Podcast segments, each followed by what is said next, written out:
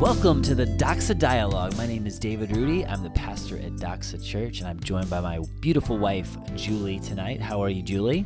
I am doing fabulous. I'm a little tired, but I'm doing great. Just Yeah. got back from Charleston, which is one of our favorite places to go as a family.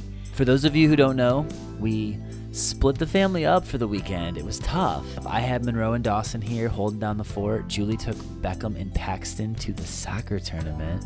You know, if you're going to have a soccer tournament, you want it to be at the beach.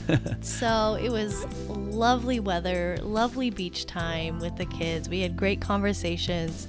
Mm. Came back absolutely whipped. Our van was trashed. I Oh, mean, I think we got a whole entire trash bag full of sand, sh- seashells, you name Food it. Food bags, dirty cleats. Paxton was sick when he came back. The sun just took it right out of Yeah, him. his team had a tough time. They were in a really, really tough division. They were playing too hard of teams. Beckham's team won the whole tournament. They were undefeated. So, Yes. and you were the soccer mom supreme out there. Way to go.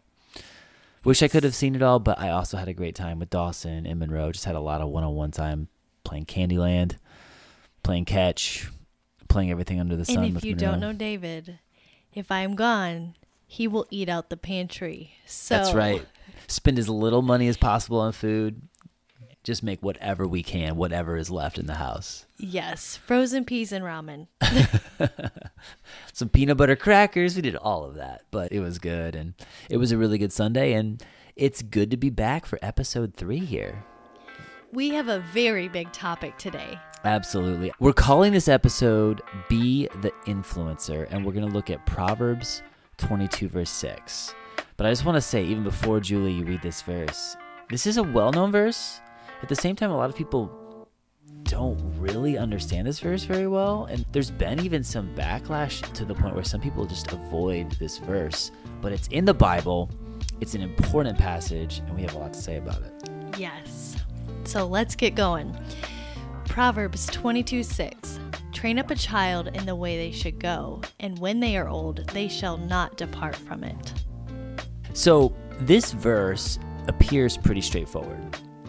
And I don't really like getting into this, but this is one of these verses where you do have to say something because this is one of the hardest verses to translate from the original Hebrew. It just is. And there's a lot of different views that people come down on with this verse. I don't know how familiar you are with this, Julie, or listeners, but for one, if you just take this as a promise, which some people do, you get yourself into some problems, right? Yeah, it's like, hey, I'm going to train up my child. I'm going to do all the right things from a biblical perspective. Yeah. Yeah. And then they will turn out right. right. So this used to be super popular for Christians who view it that way as a promise. All right. Well, if we do what we should do and we give our children the right kind of training, great. I'm going to keep depositing these coins in the vending machine and pump out the right product. And so when I do it right, look at me, pat on the back. I was godly. I raised my kids well. And then for the people who don't have kids who turned out well, they get guilt and shame. Like, what did I do wrong? So you run into some serious issues if it's just a straight up promise because that's just not what we see in real life. There are good parents who've done everything they can. The verse we talked about train up your child in the nurture and admonition of the Lord, give them godly discipline and instruction. And the kid still makes the choice to reject God and go their own way, which is devastating. Right. And it comes down to we can't make our kids accept the Lord. Yeah. So I would say, look, this verse can't mean here's your promise, do this, receive this back. It's not an exchange. That's not really the way any of the Christian life works, except for we run to Christ, we confess our sin, and he exchanges his righteousness for our sin. Like, that's the great exchange. The rest of the Christian life is a walk, right? It's not a performance based thing. So, this is where you get into a little bit of the translational issues with this verse. But there's two big views of where people really come down on. If you if you understand, okay, first of all, this is a proverb, not a promise, right? So it's a principle, it's a general principle. Some people take it from the negative warning aspect and they take this verse like listen to it this way cuz you can't get there from the way this verse looks in the original. Train up a child in the way they should go, and in the end they will not depart from it. Mm-hmm. As in if you don't really teach them the gospel, you don't influence them with Jesus, and they just go their own way, they're going to keep going their own way and they're going to end up there, right? Mm-hmm. So it's a mm-hmm. negative warning. Hey, don't do that. That's a legitimate view to take of this verse. I personally lean towards the other version of this in the sense of train up a child in the way they should go. You're looking at more of their personality, what are their passions, what are their interests. You tap into that and you steer them towards the Lord to use that in a way like to leverage that artistic ability for the glory of God, right? You help them discover who they are in Christ, and in the end, they will not depart from it. So I think you got to take one of those two positions in reality. And I think both of those positions are accurate, right? Like, so right. at the end of the day, you can't look at it as an exchange, a promise. Look at it as this is something that I need to be consciously aware of. It really matches train up your child in the nurture and admonition of the Lord. But if you add this wrinkle of identify, what are their passions? Where are those leading them? What direction are they are they going? Don't just mold them into your image of what you think they should be like this is my idea of what a good Christian should be. So I'm going to make sure they conform to that. Like, no, don't, don't go there. Identify what makes them tick and then lead them into that. So, what are you passionate about as a parent? They will be passionate about what you're passionate about. But again, that's not going to last forever. Mm-hmm. Yeah, they're going to follow your lead. If you love sports, chances are they're going to like sports. But as they grow older, if your eyes are open to what direction they're going and you're aware that, hey, they're not me, all my kids are going to be different, you can pick up on, oh, they really do enjoy that. Yeah, God has gifted each one of our kids uniquely. Mm-hmm. And as parents, we have to channel that. How can that bring glory to God? Mm-hmm. Maybe it's music, maybe it's sports, maybe it's acting, dancing, you name it. God can get glory from that. Mm. A lot of times, what parents do in moderation, our kids will do in excess. Yeah, we have to be aware of that. Absolutely. And if you want to pass on your faith, you have to first of all make sure that you have a walk with God. You have a faith that you can pass on. Yes, oftentimes I hear of parents that are really struggling because their kids aren't walking with the Lord and they don't understand why. Mm-hmm. But what's being modeled to them isn't walking with the Lord. Mm-hmm. I recently came across this quote on Facebook from a friend, and it fits in perfectly with this podcast. I have a lot of screenshots on my phone. it goes like this Our children learn more by observing what we do than from what we say. That includes being active, healthy members of a local church. Basically, guys, actions speak louder than words. Mm-hmm. But unfortunately, a lot of Christian parents, they'll say it's important, but they're not active at church. They're disinterested. They're not faithful. They're not really committed to the body of Christ. It all teaches a different lesson. Mm. And I can't tell you how often I see parents that are not faithful in church. Maybe they're there once, maybe twice a month. They don't push their kids to attend youth group, discipleship. We live in a crazy world with mm-hmm. influencers mm-hmm. that do not know Jesus, and we hand them a phone to be influenced by that. Right. But when it comes down to an hour of their week to be discipled by someone who loves Jesus and cares for them, we say, oh, no, you don't have to go because you don't want to. And you let them make the decision.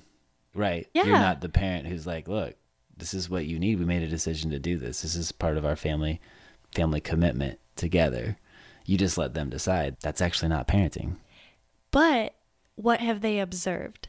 they observed that you yourself aren't faithful. So you cannot be upset one day when they are not in church, when they aren't walking with the Lord, and you say, Oh man, what happened? Mm-hmm.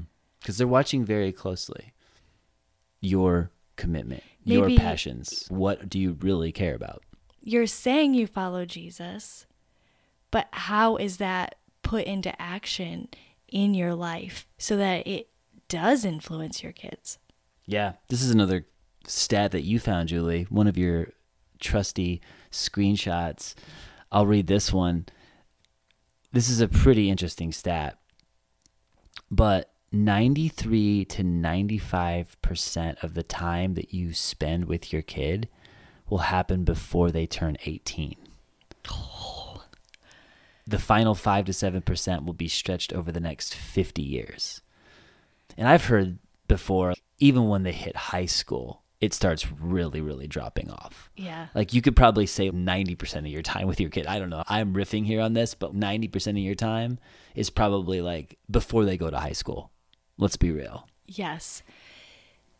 Take heed with those stats. I'm taking heed to myself that our time with our kid is just so precious. Mm-hmm. Don't waste it. Mm-hmm. Be that influencer for that percentage of time that you have with your kid. All of life is, in one sense, a conflict resolution. And that is a huge piece of life that you can teach them when they're young, when they're still in your home, when you still have that 90 to 95% of time with them. They're watching you, how you interact with people, how you deal with problems, how you manage a situation, right? That's a great opportunity to cue them in on that. Talk through those things with them, those problems that you're dealing with. Yeah, even think through your day. I know some parents love working. Mm-hmm. That is not a bad thing. But it can become a bad thing when you are never with your kids. And that's the most percentage of time that you have. And then all of a sudden they're adults and you don't have the time anymore. Yeah. I think one of the things we really have to pay more attention to as parents, and I mean, we're speaking to ourselves here too on this one, is to monitor their influencers. It's easier to do it when they're younger. It gets harder and harder as time goes on, for sure. But who are their influencers? This is such a big topic. Yeah.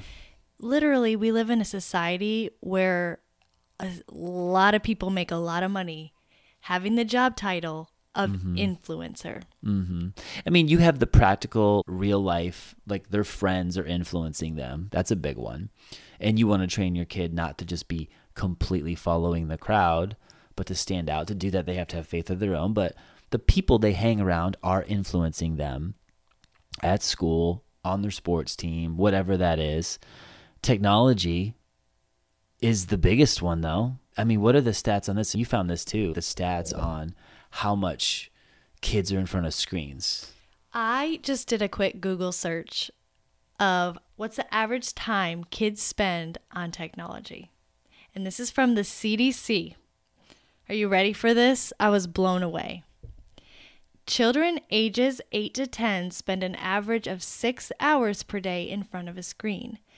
Kids ages 11 to 14 spend an average of 9 hours per day in front of a screen.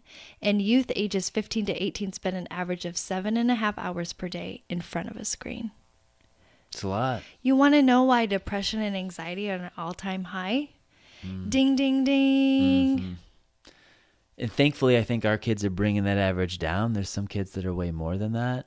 But that time adds up really fast. Is technology bad? no, No, it's not. it's a tool, it's an instrument that can be used for good or bad. And it can be very, very helpful in the right balanced proportion. Mm-hmm. I just find it crazy. Let's take a step back as parents. A lot of kids have phones at a very young age.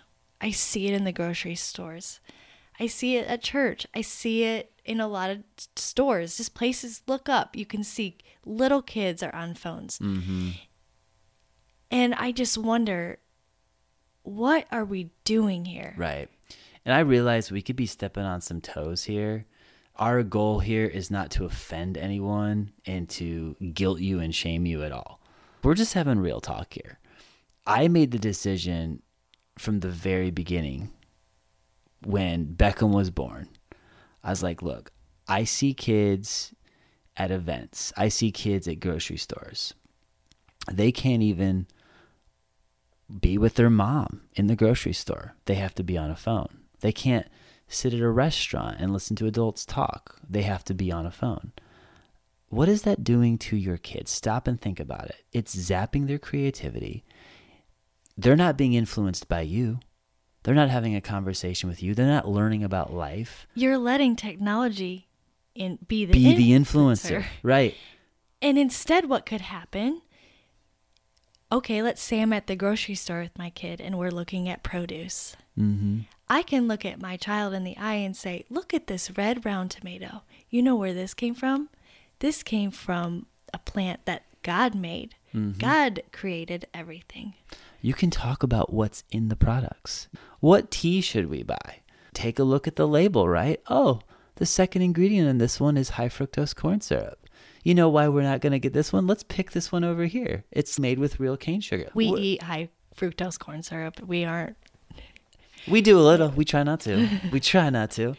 It's it's a battle. It's hard to avoid. Yeah, it's hard to avoid, but we do our best. But I'm just saying, who would you rather have influence your child? You only have a few years. You really only have a few years. It's going to be gone before you even realize it. You're just handing your kid a phone.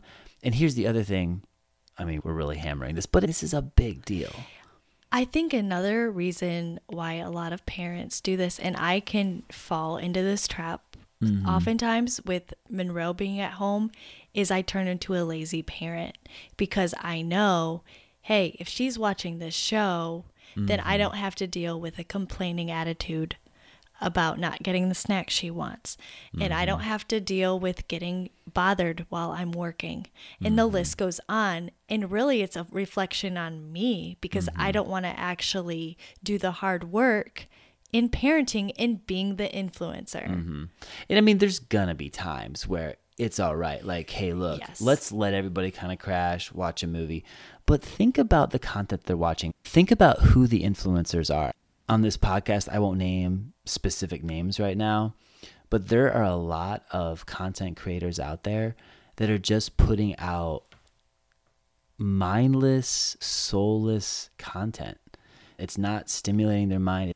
Like you can have a creative show like a Curious George, which is almost like reading a book. Daniel Tiger. Yeah, yeah. There's a difference between that and well, if you want to really just DM me if you want to know some of my own pet peeves of YouTubers that I don't let our kids watch because it's weird. It's not good content for the kids. They're going to veg out and it's going to numb their mind.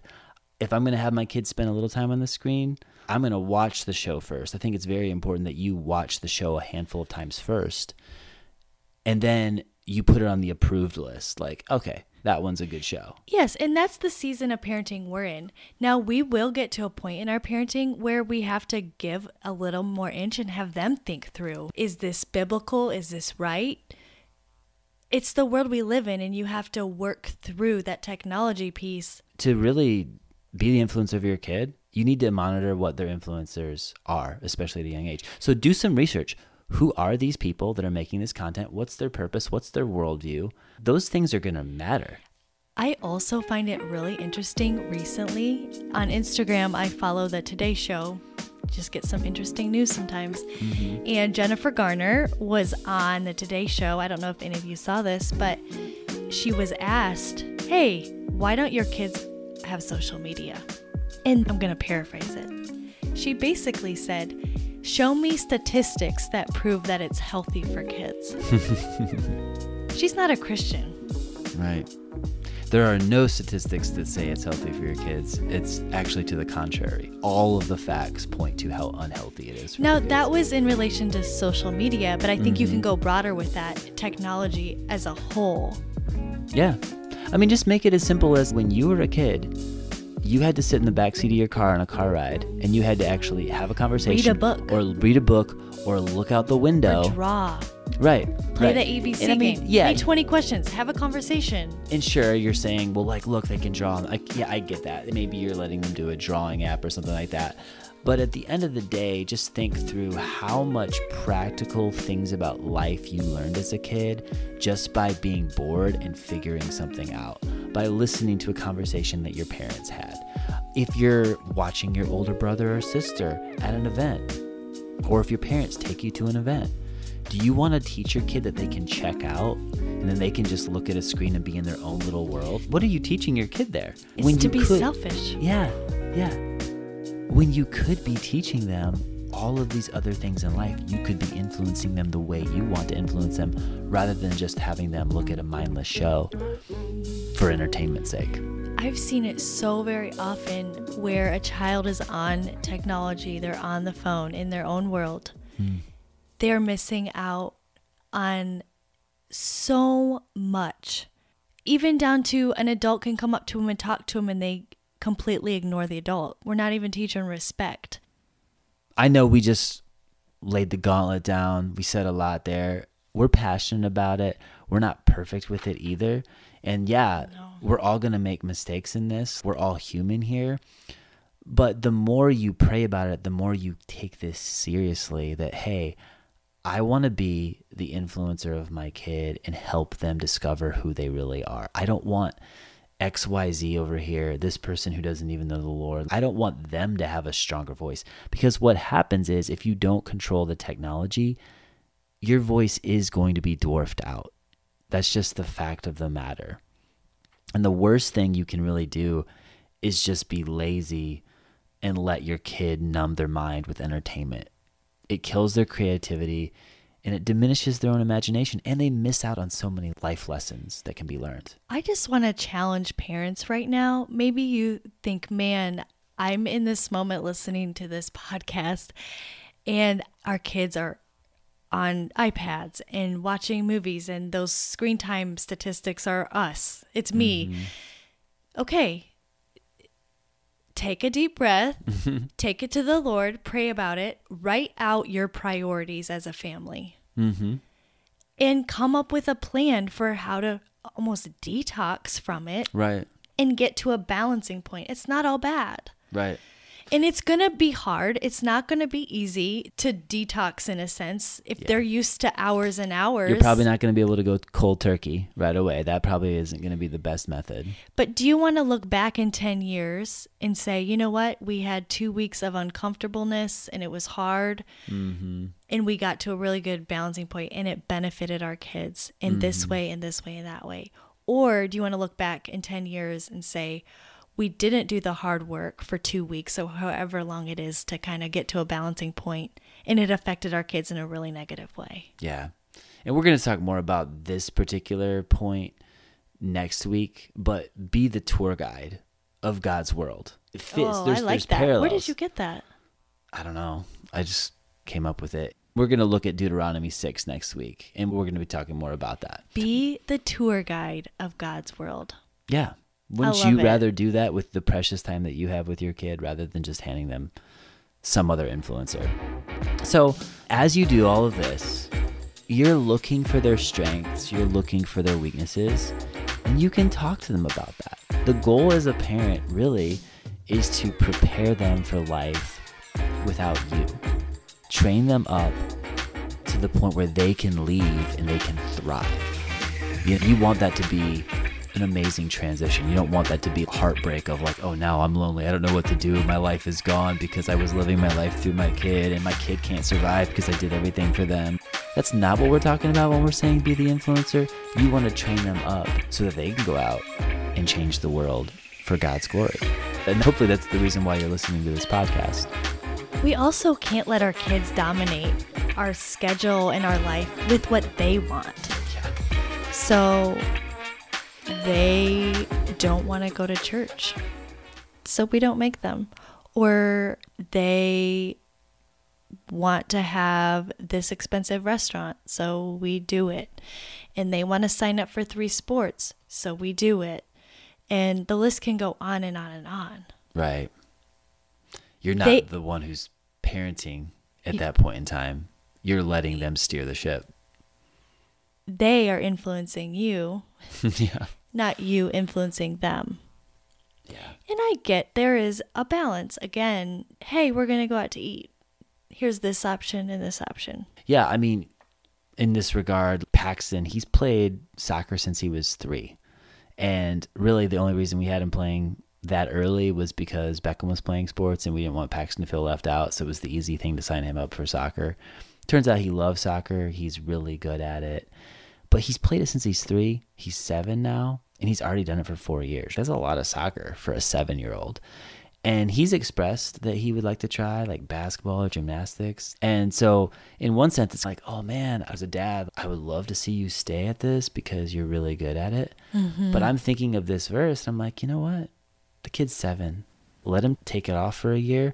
If he wants to come back and do soccer later, he'll enjoy it more and he'll have a passion for it. If he wants to go off and discover something else, let him do that too. Maybe like a different sport. He's really good at art. We already know that. You've really helped him with all of that. But just don't let your kid dominate the schedule.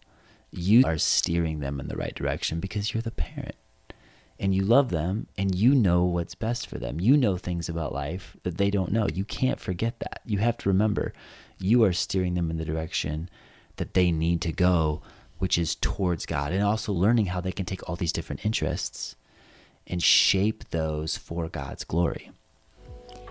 As a mom, I am an influencer. I'm not an influencer in the world's perspective on social media. Mm-hmm. It's not my job title there. You haven't chosen to do that. No. But as a mom, I am. And I've got four followers. One is a nine, almost 10. Actually, by the time this is out, I think he'll be 10. Seven, four, and 10 months. They're not going to be influenced by what I post online because mm-hmm. they're not on online. But you know what they are influenced by? They're influenced by my words, my reactions, my attitudes, my priorities. Same goes for dads as well. Yeah. Yeah, it really does. And those actions speak louder than words. So when you're sending a text, communicate to your kid. Hey, you know what? I'm sending a text right now. And even say the name to the person if you can, like if it's appropriate. It helps them understand, like, hey, wait one second. Dad's got to finish this text. I'm sending a text over here to Billy. And then put the phone down, look at your kid in the eye, and have a conversation with your kid. Like, don't let them have to compete for your attention. Be the influencer of your kid. Train them up in the way they should go. And when they are old, they will not depart from it. In closing, I think there's a few questions we could ask ourselves as parents. What kind of an influencer are you? What kind of an influencer would your kids say that you are? Ultimately, what kind of an influencer does God say that you are? Hmm. Yeah. And is there anything that you need to change as a parent right now? The technology piece, or the way you talk with your kids, or maybe you say, you know what?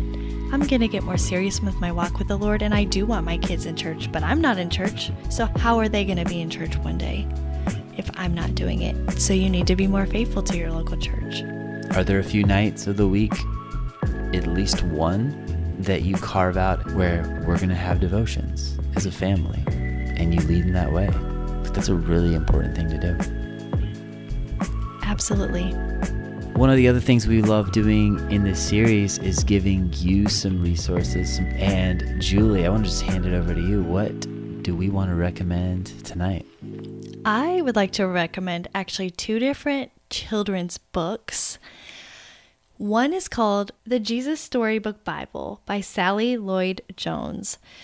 This is an incredible book, and if you do not have it, go buy it now. You could use it as a guide for your family devotions, like David just referenced. It takes the whole of scripture, and she is an incredibly talented writer. And the way she weaves the gospel in and out through it, it's very, very convicting as a parent as you read to mm-hmm. your child. The second resource I want to share with you is called Tales That Tell the Truth. This is a children's book series. It's written by several different authors. Each book is written by a different author, but they are illustrated by the same artist. So it has a consistent flow. I cannot recommend these books enough. There's one specifically called The Garden, the Curtain, and the Cross. It's just the gospel. Mm-hmm. It's a great book. The way it's worded is just beautiful. The art is beautiful. These make a great gift if you're going to a baby shower, and you can get them in board book style or just regular kid book. Order those now if you do not have them. Yeah, absolutely. I second that. Well, thanks, Julie. This has been good. Hopefully, it's been helpful for you. Pass it on to someone else who you think will benefit from it. And let's keep the dialogue open. We'd love to hear your comments and feedback. And we'll do it again next week. You are loved.